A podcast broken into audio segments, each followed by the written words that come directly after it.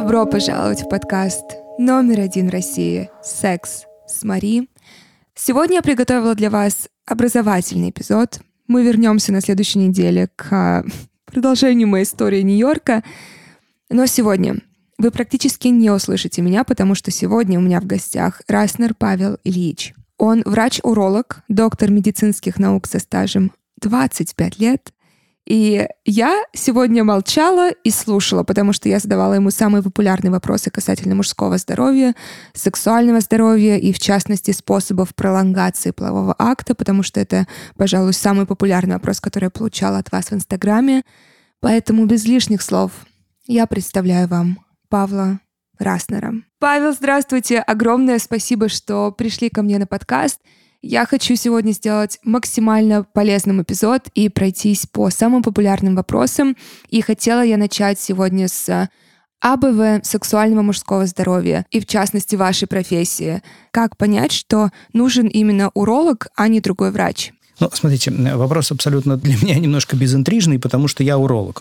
Да, значит, для меня совершенно очевидно, когда я нужен. Я нужен в той ситуации, когда есть расстройство мочеиспускания. Уролог занимается расстройством мочеиспускания и мужской половой функцией. Значит, в том случае, когда есть проблемы с мочеиспусканием или любые проблемы сексуального характера именно у мужчин, то в этом случае первый шаг должен быть к урологу можно копать чуть-чуть глубже и следующий шаг уже сделать в отношении сексолога, в отношении семейного психолога. Но я думаю, что мы с вами чуть-чуть вот сегодня об этом поговорим. Но первое направление, конечно, все равно должно быть к урологу. Если уролог посчитает необходимым привлекать коллег иного толка, ну, значит, привлечет. А как часто нужно посещать уролога? Два ответа на этот вопрос. Если мы говорим про возрастных пациентов, то начиная с 45 лет если в семье есть история каких-то урологических заболеваний с 50 лет, если никаких проблем с урологией, ну, масштабных проблем с урологией в семье не было, то раз в год мужчина должен посещать уролога, потому что, к сожалению, мужское здоровье, особенно в отношении предстательной железы, начиная с 45-50 лет, ну вот может уже быть не идеальным. Да? Это требует определенного наблюдения. И уролог раз в год должен сделать примитивные тесты, то есть это буквально 15-20 минут, очень короткое, абсолютно безболезненное обследование, но это необходимо делать э, ежегодно. Если мы говорим про молодых людей, то по необходимости. То есть сказать, что 20-летний мужчина должен обязательно посещать уролога, ответ нет, не должен. Нет проблем, нет необходимости в этой консультации. Может быть, сейчас, конечно, сразу лишил себя половины аудитории и половины пациентов. Увы, увы. Но слушайте, правду и ничего, кроме правды. Мы же договаривались, что мы с вами откровенны. А делает ли это вашу работу легче, учитывая, что к вам приходят уже осознанные люди, которые умеют разговаривать и о сексуальной жизни, я надеюсь, и о сексуальной жизни, и о своих проблемах, их словарный запас? Нет ли проблемы объяснять вам их проблему? Ну, конечно, есть. Знаете, в хорошо заданном вопросе половина ответа. Да? Вы так хорошо задаете вопросы, что сразу у меня есть ответ. Конечно, да. Если мы говорим про людей старшей возрастной группы, давайте не будем четко вот э, проводить демаркационную линию, что такое старшая возрастная группа. Ну, такая немолодая группа то э, все эти люди в той или иной степени получили советское слэш-пуританское образование. Да, и пуританское образование, ну, в Советском Союзе же секса не было. Да, то есть мы говорить на эти темы с людьми старшего возраста можем с большим трудом. Потому что либо они очень консервативны в этом вопросе, либо они делают вид, что консервативны в этом вопросе. Это тоже сложная тема, да, потому что, ну, секс же он был. И более того, то, что мы сейчас читаем про всякие сталинские времена и так далее, там не просто был секс. Секс фактически был единственным развлечением разрешенным. Все остальное было запрещено. Поэтому, конечно, да, все это было, но это никогда не обсуждалось. Не то, что с врачом, даже друг с другом не обсуждалось. Ну, на уровне пошлых анекдотов, но это совсем другое обсуждение. Поэтому с э, людьми старшего возраста непросто они не откровенны, они убегают от этой темы. Ну и вообще, в принципе, не любят говорить на эту тему. С молодыми людьми словарный запас, в общем, на самом деле достаточно разнообразный. То есть они э, могут поговорить на эту тему и готовы поговорить на эту тему. Естественное стеснение любого человека, неважно, мужчина, женщина, уролог, не уролог, ну, конечно, это интимная тема. Но мы достаточно быстро ставим все точки над «и» и говорим, что ну, врач – это же все-таки не человек. Да? Врач – это функция, врач – это специалист. Поэтому с врачом нужно быть откровенным. Если мы не откровенны с врачом, зачем мы пришли? Смысла в этом общении не будет. Поэтому буквально 2, 3, 4 первые фразы, ну и обычно люди перестают стесняться. Вы помогаете в этом? Ну, любой врач, Вы который... как-то расшатываете людей? Расшатываю. Нет, я не расшатываю. Нет, я призываю их к откровению. Суть в том, что э, любой специалист, любой врач, который сидит на амбулаторном приеме, ну, немножечко психолог. Любой человек, который, в принципе, общается с большим количеством э, аудитории, неважно, это пациенты. Я уверен, что люди, которые э, занимаются, я не знаю, там, обслуживанием бытовой техники, да, и со многими людьми общаются в течение дня, они тоже немножко психологи. Просто врачи заинтересованы в таком вот плотном контакте, в доверительных отношениях больше, чем человек, который пришел вам кофеварку ремонтировать. Кофеварку можно ремонтировать и там, в, в, в глубоком, э, так сказать, да, отрешении от всего. Аутист может вам хорошо отремонтировать кофеварку. Врач не может быть аутистом. Врач по определению ориентирован на доверительные отношения с пациентом. Поэтому, да, эти доверительные отношения нужно установить. Конечно, да, это задача врача. Ну, хотя любые отношения – это всегда двухсторонний вопрос, как сказать, улица с двухсторонним движением, да, такая банальная фраза. Поэтому если пациент не хочет быть откровенным, ну, заставить невозможно. Все, кто смотрит, слушает меня, хотят определенно. И самый популярный вопрос — это какие анализы следует сдавать регулярно, чтобы следить за своим половым здоровьем? Ну вот мы уже начали с того, что регулярный осмотр урологом для молодого человека, у которого нет э, никаких проблем урологических очевидных, не столь важен. Но есть несколько таких популярных программ скрининга, они даже популистски называются в разных лабораториях. Вот я встречал, не буду сейчас делать рекламу лабораториям, не наша задача, да, ну так называется условно секс в большом городе, вот так вот, да. Это некий набор анализов. Чаще всего эти анализы касаются направления вот, заболеваний, передающихся половым путем. То есть, если это молодые люди, если они сексуально активны, если количество половых партнеров значительно. Опять цифру мы не будем сейчас называть, потому что да, для кого-то так, для кого-то эдак. Но они считают, что они, так сказать, имеют высокую половую активность, и половых партнеров может быть больше, чем один, два, три. В этом случае, да, время от времени, наверное, для того, чтобы ответственно относиться к тем людям, с которыми они общаются, они должны сдавать стандартные анализы на заболевания, передающиеся половым путем. Это стандартный список заболеваний. Не будем сейчас опять э, тут жонглировать медицинскими терминами, но почти любая лаборатория ну, такая, по крайней мере, э, приличного уровня лаборатория, может предложить пакетные анализы в этом направлении. Если мы говорим про расстройство мочеиспускания, ну вот здесь уже готового решения нет, здесь нужно разобраться, что это за расстройство, почему. И опять же, если это инфекционные проблемы, значит, соответственно, это инфекционный пул анализов, если это проблемы иного толка, не хочу вас забивать медицинскими терминами. То есть здесь готового решения нет. Надо беседовать. Просто почему мне нравится идея забивать медицинскими терминами, потому что очень часто приходят люди как гинекологам, так и урологам и огромное количество других врачей, которые назначают слишком много ненужных анализов и начинает лечить несуществующие болезни. Это правда так. Смотрите, это две беды. Первая беда – это отсутствие компетентности. К сожалению, у нас все больше и больше, и в медицине в том числе, некомпетентных специалистов уже тавтология, да, да, даже оксюморон в известном смысле, да, некомпетентный специалист. Специалист всегда компетентный, да, некомпетентных докторов, которые не образованы должным образом, не подготовлены должным образом, у них есть определенные штампы, ну, условно, для любого мужчины, который пришел с любой проблемой абсолютно, хронический простатит. Вот вместо «здрасте» этот диагноз появляется, его очень легко поставить, его невозможно практически снять, этот диагноз, Потому что хронический процесс, ну как, ну вот он сейчас вне обострения. Ну, у вас есть хронический, э, любой воспалительный процесс, ну вот он сейчас вне обострения, значит, он будет писаться в амбулаторной карте годами. 20-30 лет, может быть, хронический простатит. Это бред, конечно, так быть не может. ИД, все, что заканчивается на ИД, это воспаление. Воспаление нужно доказать да, что оно там есть. Этот диагноз самый частый диагноз у мужчин, и в 95% случаев он не оправдан. То есть он ставится без должного основания.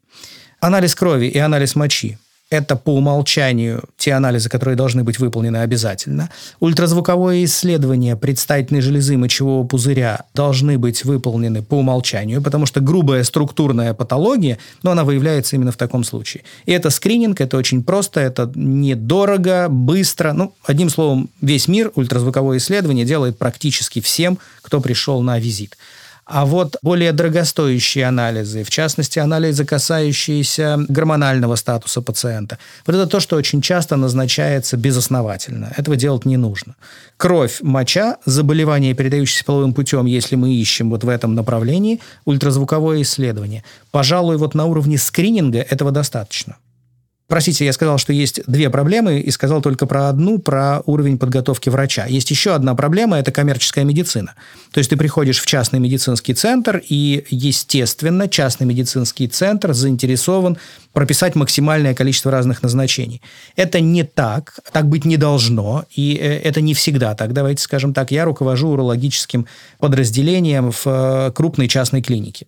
И мы всячески боремся вот с этими дурацкими назначениями, потому что есть такое понятие, оно потихонечку становится уже эфемерным, да, есть такое понятие, как реноме клиники. Ну, один раз можно обмануть человека. Я совсем недавно слушал, сейчас даже не помню по какому вопросу, совсем не по кулинарному вопросу э, одного эксперта, он мне привел потрясающий пример. Вот когда вы приходите в ресторан, да, вы надеетесь, что вас вкусно покормят, а вас покормили невкусно. Так бывает. Вы же во второй раз в этот ресторан не пойдете. Вы пришли в частную клинику и увидели там непрофессионализм. И увидели, что вам шпалерно назначили 15 дорогостоящих анализов. Вы никогда не придете в эту клинику второй раз. И друзей своих туда не направите. Поэтому любая частная медицина, если она думает о своем будущем, она тоже должна быть компетентна. И не нужно назначать э, дорогостоящих анализов много. В итоге любая частная клиника при такой тактике проиграет. В государственных лечебных учреждениях, но там обычно все-таки э, немножко считают считают деньги, потому что все эти деньги, они по ОМС. Во-первых, частные клиники могут сделать много разных анализов, потому что хорошо оборудованы.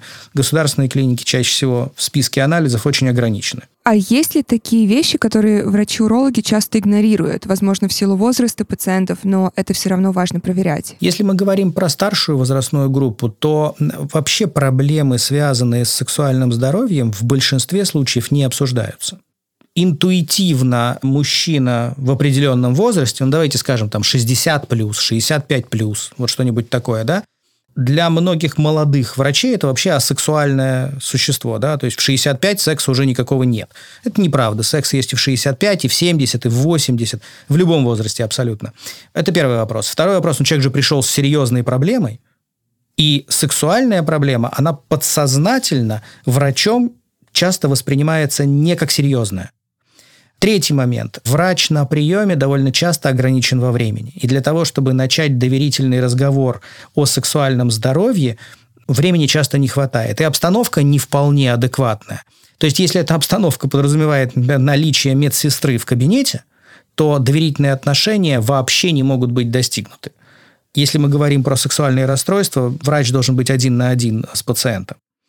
У мужчин старшего возраста сексуальные проблемы, если они сами не начинают разговор на эту тему, очень часто остаются за рамками разговора. Это правда так. Давайте перейдем к сексу и э, сексуальным практикам. Вы знакомы с термином эджинг? Знаком, конечно. На всякий случай для слушателей это сексуальная практика, где оргазм контролируется и идет поддержание высокого уровня сексуального возбуждения продолжительное время, но без достижения оргазма. Насколько эта практика опасна или безопасна для мужчин? Ну, во-первых, эта практика появилась же не вчера и не позавчера. Да? Это практика, которая описана многие столетия, если не тысячелетия. Во всех этих классических сексуальных трактатах мужчина может контролировать продолжительность полового акта. Да, для этого есть масса разных техник. И сейчас, если мы говорим про немедикаментозные техники, то они описаны очень-очень давно, и ну, если человек ориентирован, да, если он читал, если он интересовался, то наверняка в том числе и про это слышал слышал, читал или пользовался.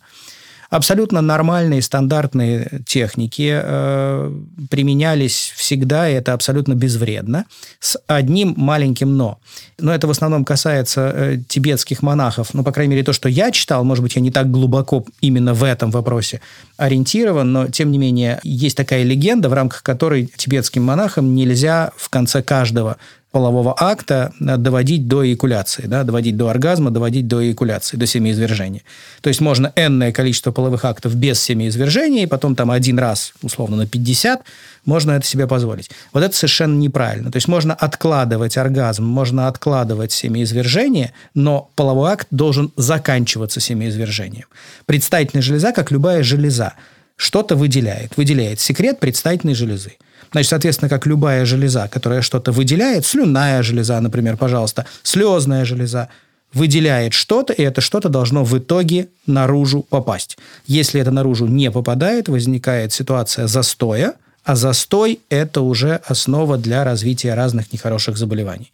Поэтому можно откладывать эякуляцию, но половой акт должен закончиться эякуляцией. Я, вы знаете, что хотел в отношении эйджинга сказать? Этим тоже не стоит увлекаться потому что мы с вами не на Олимпийских играх. И затягивать половой акт бесконечно – это тоже на самом деле неправильная техника. Ведь эйджинг, кроме того, что он увеличивает продолжительность полового акта, то есть если мы думаем про партнершу, да, то есть как бы в интересах партнерши, например, мужчина это делает, да, во-первых, это не всегда так, партнерша не всегда заинтересована в бесконечно долгом сексе.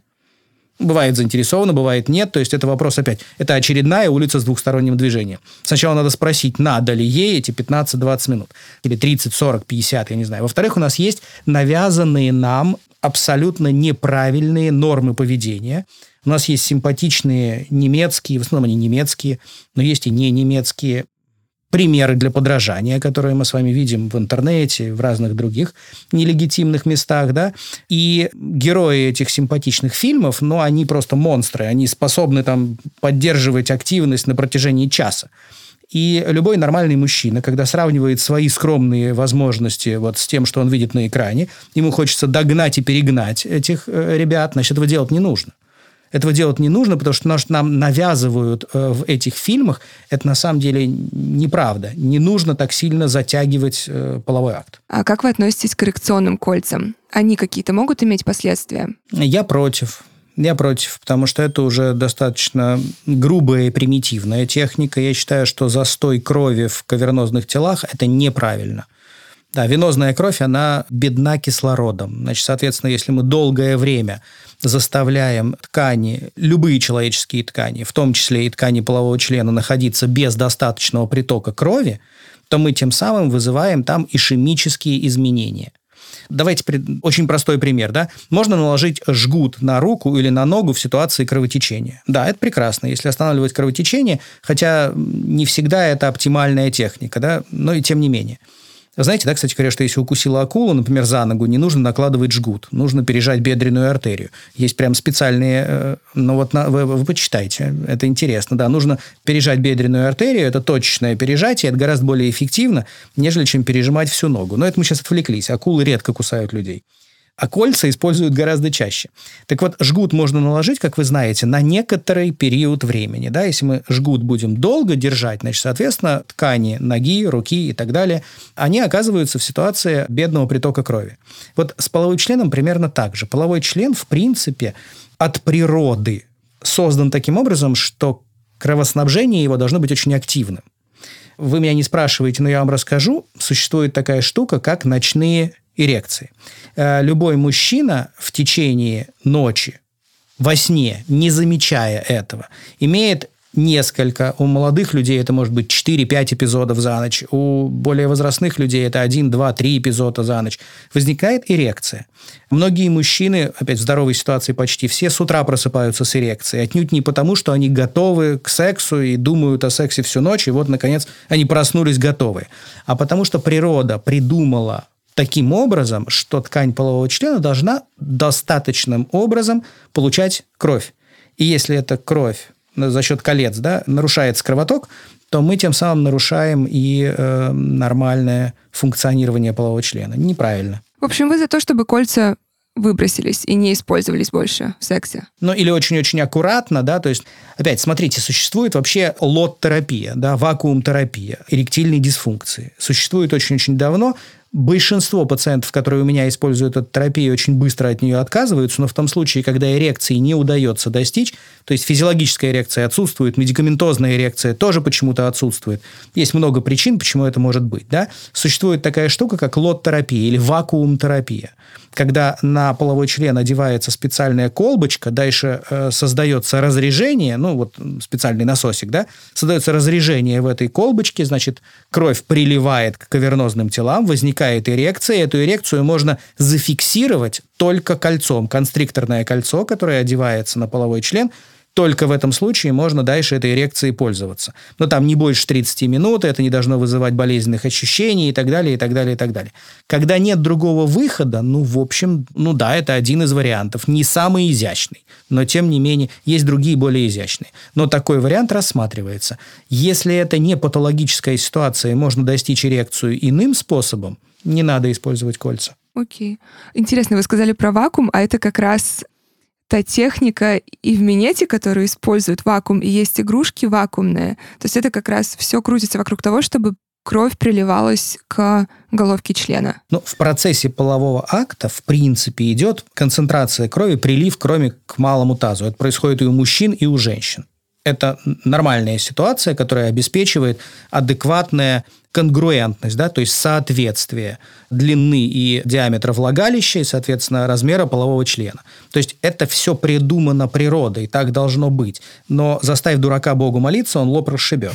Значит, соответственно, все вот эти вот игрушки, о которых вы сейчас говорите, да, ну, они могут использоваться во благо, вот здесь уже я не врач, здесь я уже как человек, да, потому что мне очень сложно отделить, да, я, я консервативен, я считаю, что это бред сивой кобылы, но окей, кому-то нравится, милости прошу. И ведь есть э, очень правильная и давным-давно сформулированная идея, в рамках которой все, что паре удобно и комфортно, все можно. Да, если это двоих устраивает, милости прошу, пожалуйста, пользуйтесь. Но в разумных пределах. А вот где разумность этих пределов, ну вот здесь уже от личных способностей наблюдателя, видимо, это зависит. Вы, по сути, сказали, что такое норма, да? Когда двоих людей, если мы говорим в частности про норму в сексе, когда двоих людей устраивает что-то, для них это норма. Давайте скажем так, это первый принцип сексологии и сексопатологии. Если вы открываете любой учебник по сексопатологии, там введение в сексологию Игоря Кона, да, это самая первая книжка, которая, кстати, в советские годы была опубликована, там в 60 каком-то году. И она начинается с того, что да, если это устраивает и того, и другого партнера, значит, это хорошо. Это приемлемо для этих двух людей. А какая длительность секса считается нормальной с точки зрения физиологии? Вопрос, который однозначно не находит ответа. Есть абсолютно четкое сформулированное правило, которое характеризует слишком короткий по продолжительности половой акт. Он должен длиться более одной минуты вот если половой акт, непосредственно фрикции, да, ведь половая активность – это очень много разных активностей. Мы сейчас говорим именно про половой акт. То есть переведем еще на более конкретное, да, есть вагинальный секс. Угу, пенетрация. Да, то есть угу. вот стандартный секс. Да, пенетрация, после пенетрации есть даже описание, что там должно быть не менее 60 фрикций, не менее одной минуты продолжительность. Ну, вы мне скажете, одна минута по продолжительности – это смешно обсуждать. Что такое одна минута? Ну, это, это очень небольшой промежуток времени. А что, лучше две минуты, лучше три, лучше пять? Ну вот верх, как мы договорились, да, этой нормы, он никем не ограничен. Ну, только разумом человеческим ограничен. Менее одной минуты – это абсолютно точно повод пройти обследование, разобраться, почему это так. В среднем половой акт длится, по данным урологов, примерно 2,5-3 минуты. Интересно то, что гинекологи приближают эту норму к 7,5 примерно. Ну, это, знаете, как две стороны одной медали. Ну, вот так получается. Стакан наполовину полон или наполовину пуст, смотря как мы на это дело посмотрим. Урологи считают, что 2,5 минуты – это уже неплохо.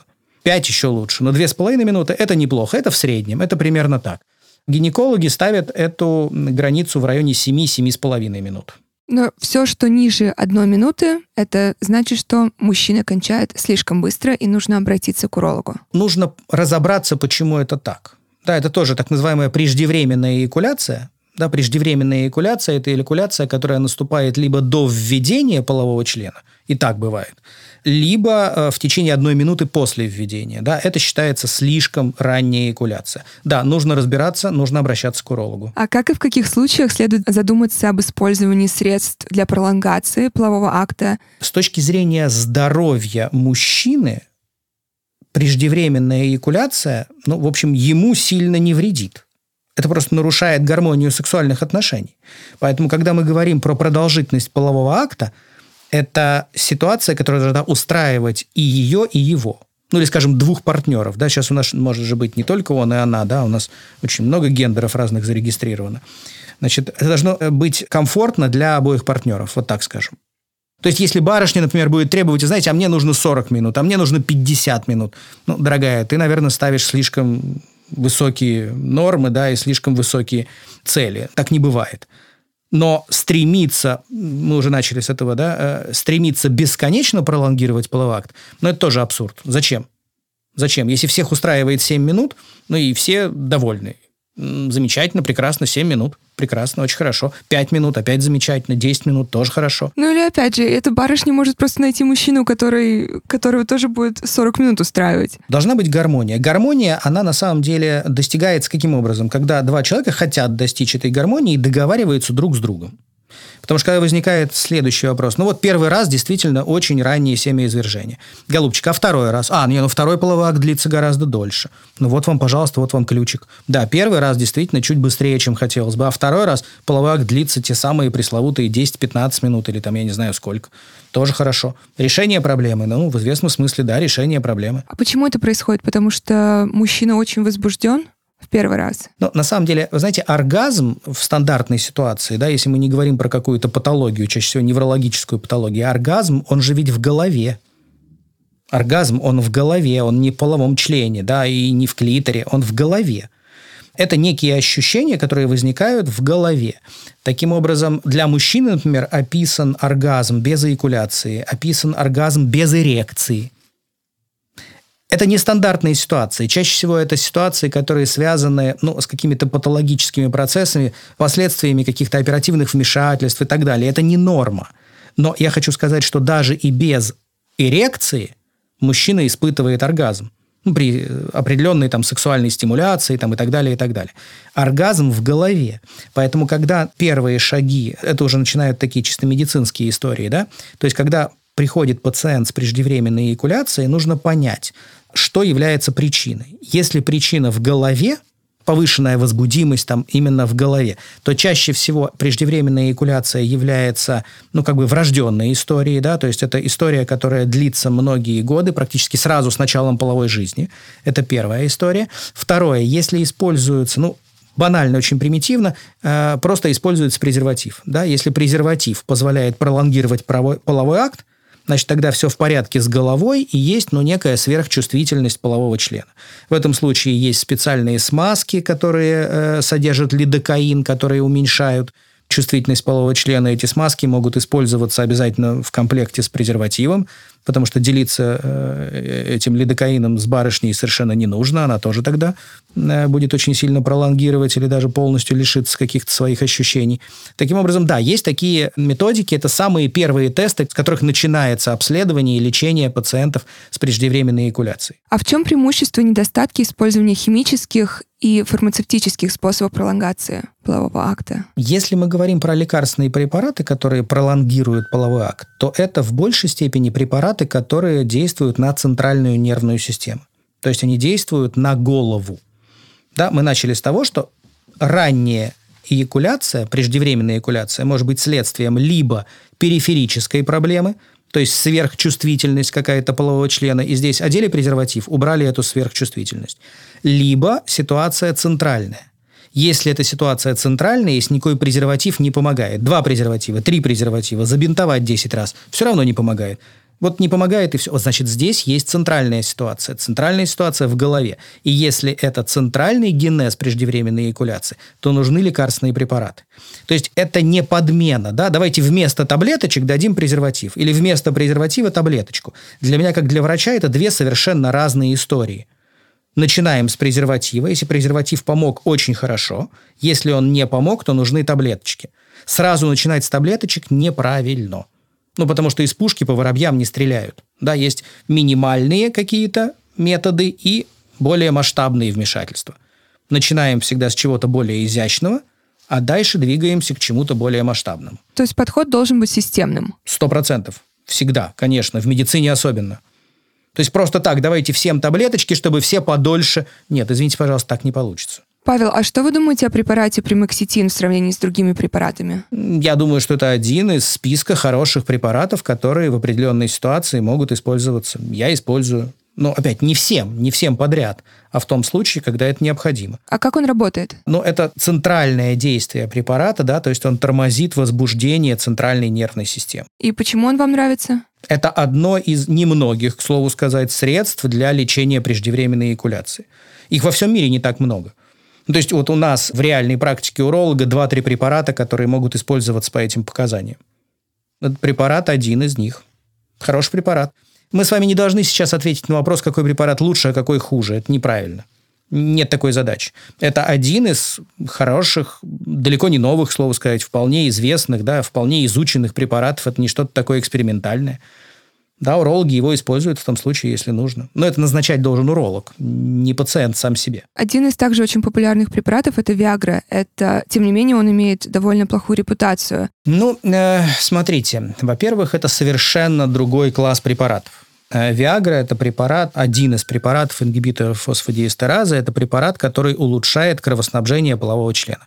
Их э, в России 4, э, в Америке их там чуть больше. Есть несколько препаратов, которые у нас не, не зарегистрированы. К слову сказать, в Америке нет препарата, который есть в России. Три основных они есть во всем мире. И, соответственно, есть определенные локальные там какие-то возможности применения того или иного препарата. Это улучшение кровоснабжения полового члена. Он неплохой и не хороший.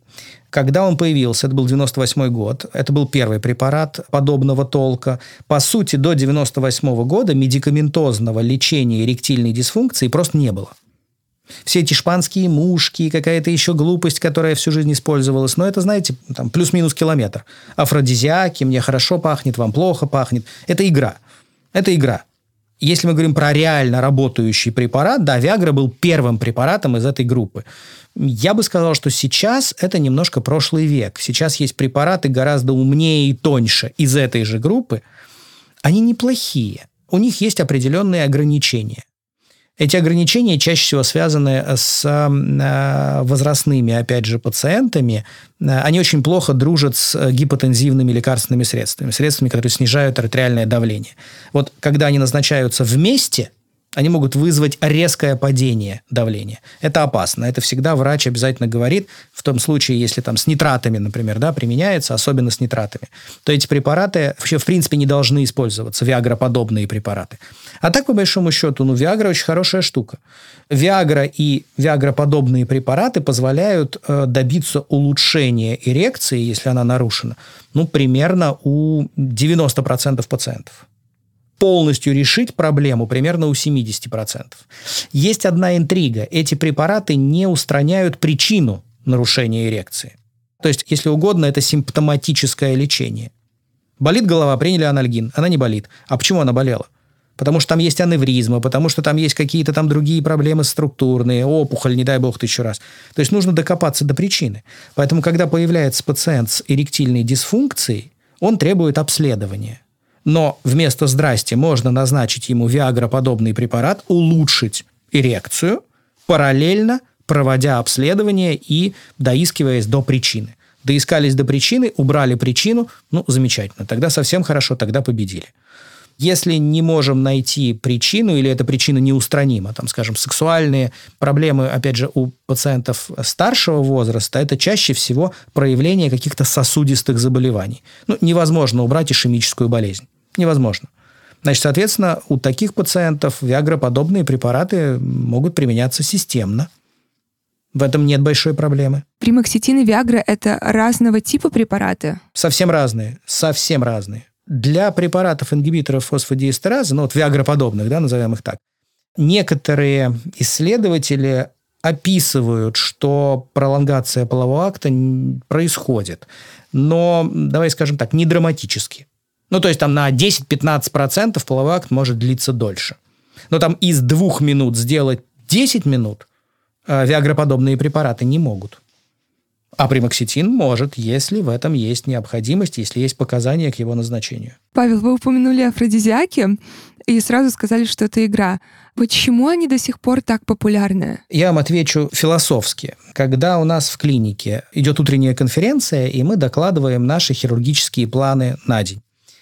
Специалисты ЛОР говорят, у нас там вот три ЛОР операции. Какие? Искривление носовой перегородки, там гайморовые пазухи, туда-сюда. А, ну хорошо, да. Что хирурги? Ну там аппендицит, туда-сюда, пятый. Что урологи делают? Эндофалопротезирование, да, э, скажем, да, если мы говорим про андрологические операции, там э, удаление глубокой велы полового члена – это у всех вызывает большое оживление. А какими протезами? А что за протезы? И как они работают? И что, это действительно можно прям нажать на кнопку, и оно сработает? Какие такие вены в половом члене? И это у всех вызывает большой интерес. То есть эти вопросы сексуального плана, они... Это нормально. Ну, это, слушайте, э, как там, основной инстинкт, да, и так далее. Можно поспорить с господином Фрейдом насчет основного инстинкта. Есть много других инстинктов. Есть пирамида Маслоу, да, где, в общем, основной инстинкт там где-то тоже должен быть, наверное, не в самом верху этой пирамиды. Но и тем не менее. То есть это плюс-минус интересует всех. Это всем интересно. И когда на этом рынке появляется что-то, например, афродизиак, ну вот я как врач вам говорю, что это игра, что это смешно. Но это же игра безобидная, увлекательная, интересная, и все хотят в эту игру поиграть. Ну, в общем, ну, пожалуйста. Но просто не нужно ждать чуда, да, не нужно ждать волшебства. Помните, я только не помню, какой это крокодил Данди, один или два, когда ему там э, в Соединенных Штатах Америки продают какой-то одеколон, говорят, все, девушки будут все ваши. Не помните, нет? Не помню. И он там этим одеколоном пользуется. Да, ну, потому что это было очень-очень давно. Это такие фильмы, которые, наверное, уже никто не помнит. А я помню. Значит, э, и он подходит к барной стойке, так пристраивается рядом с симпатичной девушкой, девушка ноль внимания. Он так начинает смахивать, э, значит, к ней воздух, ну, чтобы вроде она ощутила вот этот вот потрясающий аромат. Она смотрит на него как на сумасшедшего и отодвигается. Он говорит, ну, видишь, опять меня обманули. Значит, вот, э, да, продать какой-то афродизиак, и все барышни упадут вокруг – ну, слушайте, есть э, великолепная книга «Парфюмер», да, наверняка, ну, «Парфюмер»-то уже многие читали. Да, вот тоже достал он платочек, и вся площадь, значит, упала навзничь. Ну, да, но это сказочка, так не бывает. Но красивая сказочка. Зюскинд вообще великолепный писатель. Да, ну, то есть, если хочется в магию верить. Финальный вопрос для вас, Павел, также очень популярный, с которым я тоже в личной жизни сталкивалась. И мне, по-моему, мужчина это как-то сказал, что он кончает дольше, потому что он мастурбирует каждый день. Это миф или реальность? Ой, прям волк э, Солл-стрита, да? Помните, там МакКонахи? Семь раз в день. Это прямо закон для каждого мужика. Бред сивой кобылы. Но, смотрите, мы с вами начали говорить о том, что второй половой чаще всего длится дольше, чем первый. Почему? Потому что происходит торможение центральной нервной системы. Ну, нервная система, она не может же, она постоянно, да, как э, продается хорошая нервная система в прекрасном состоянии, заводится с полоборота. Значит, вот нервная система с полоборота заводится первый раз, а второй раз уже с полоборота не заводится. Ну, потому что уже немножко накушалась. Да, извините. А третий раз совсем с трудом заведется, а четвертый раз вообще не заведется никогда. То есть, если имеется некое присыщение этими сексуальными ощущениями, то да, наверное, это так. То есть, это эффект фактически второго полового акта. Не уверен, что это самая умная техника, но...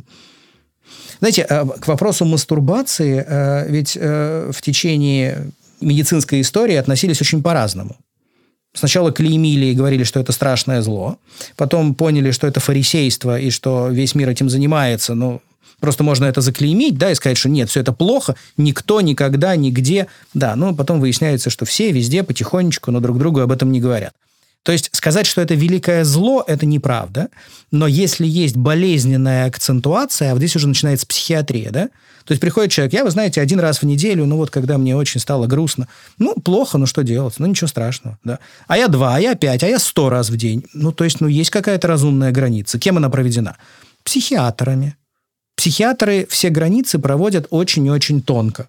Да, потому что разница или граница между нормой и патологией, она не всегда очевидна давайте мы все будем заниматься мастурбацией 10 раз в день, чтобы пролонгировать половой акт. Ну, опять, какой-то бред. Времени столько нет, часов столько ну, нет. Согласитесь, да. да, даже звучит абсурдно. Согласен. Согласен, есть много других интересных дел, на самом деле, которыми можно позаниматься. Но при этом, если человек говорит, приходит, говорит, слушайте, вот такая история, у меня преждевременная экуляция, как быть? Ну, дружок, если у тебя получается, допустим, один-два раза помастурбировать и после этого вечером со своей партнершей получить хороший секс, Почему нет? Давай попробуем. И здесь беды никакой не будет. То есть мы четко понимаем, что мы определенную задачу решаем таким образом. Да, не какую-то виртуальную задачу, чтобы все было хорошо, а вполне конкретную задачу конкретного пациента. В таком формате готов воспринимать эту технику. А в формате того, что это хорошо и правильно, нет, не готов так воспринимать. Отлично. Павел, у вас есть какое-то напутствие, совет, который вы чаще всего даете своим пациентам? Конечно. Вот я как ждал этого вопроса. Самый же главный вопрос. Вы сейчас, правда, будете смеяться, я вам сейчас такую банальность скажу, просто убийственную, да? Я вам скажу, что здоровый образ жизни – это самая главная штука для того, чтобы сохранить и общее здоровье, и сексуальное здоровье. Потому что когда ко мне приходят э, люди и начинают жаловаться на сексуальные какие-то проблемы и дисгармонии, ты задаешь им вопрос, дружок, а сколько ты спишь в течение дня? Он тебе говорит, три часа я сплю. Ну вот не может быть такого, чтобы человек спал три часа и при этом имел гормональный правильный фон, да, и нормальную сексуальную активность и так далее, и так далее. То же самое касается и алкоголя, то же самое касается э, всяких наркотиков, энергетических дринков и так далее, и так далее. То же самое касается курения. То есть, если вы курите, вы заведомо загоняете свой организм в угол. И дальше, если этот организм начинает вас подводить, ну, извините, пожалуйста, обижаться можно только на себя. Организм, он в данной ситуации не виноват. Поэтому здоровый образ жизни – это правильное питание, это правильная продолжительность сна, это там, не знаю, прогулки на свежем воздухе, обязательно занятия спортом. Потому что если мы хотим мужчины увидеть тестостерон, то тестостерон, он выделяется в том случае, когда мужчина занимается спортом. Да? Мышцы должны работать. Если любого здорового человека положить на кровать и не давать ему вставать, у него не будет нормальной сексуальной активности. Уровень всех гормонов и тестостерона в том числе упадет. Поэтому здоровый образ жизни и для мужчины, и для женщины. Это самое главное. Если мы сделаем это, но это уже половина победы, если не больше. Я всегда люблю банальности. Банальности банальностями являются по причине. Потому что они универсальны и правдивы. Павел, спасибо вам огромное. Где вас можно найти? Но э, найти меня можно в интернете, это очень просто. Раснер Павел Ильич, и вы тут же найдете как минимум два моих сайта, которые я модерирую. Э, если вы хотите меня найти экскорпора, э, то я, соответственно, возглавляю урологическую в клинику, в клинике К плюс 31 клиника К плюс 31, ну, у нас уже несколько есть филиалов, опять вы так легко найдете в интернете все контактные телефоны. К плюс 31, я руковожу урологической клиникой. У меня, к слову сказать, есть два андролога высочайшего уровня, потому что я уролог, я э, онкоуролог, я вообще занимаюсь многими вопросами. Да, я не могу сказать, что я самый высокий э, там, эксперт в андрологии. Ну, я профессор, поэтому я немножко разбираюсь во всех вопросах. Ну, всем профессорам, да, положено немножко везде разбираться. Но у меня есть несколько специалистов, которые занимаются только андрологией. Только андрологией. И если мы говорим про какие-то тонкие расстройства сексуального здоровья, то прямо есть потрясающие специалисты, к которым я направлю, если я вдруг сам не справлюсь. Но я справлюсь. И это все на сегодня. Я надеюсь, что если вы женщина, то вы отправите этот эпизод своему партнеру. Если вы мужчина, то вы обратите внимание на свое здоровье, вы обратитесь к врачу, если вас что-то беспокоит, вы сдадите анализы, чтобы вы были здоровы. Потому что игры играми, но наше здоровье, наше сексуальное здоровье всегда должно быть на лучшем уровне. Я Увижусь с вами в понедельник. Я сейчас консультируюсь с юристом касательно того, что я могу рассказывать в следующем эпизоде, потому что я хочу максимально в подробностях описать, что со мной произошло после секс-вечеринки. А так, я вас люблю, я вас обожаю. Подписывайтесь на мой подкаст, ставьте ему 5 звезд, оставляйте отзыв. Это очень, очень, очень помогает мне и моей работе. И я увижусь с вами уже через пару дней в понедельник.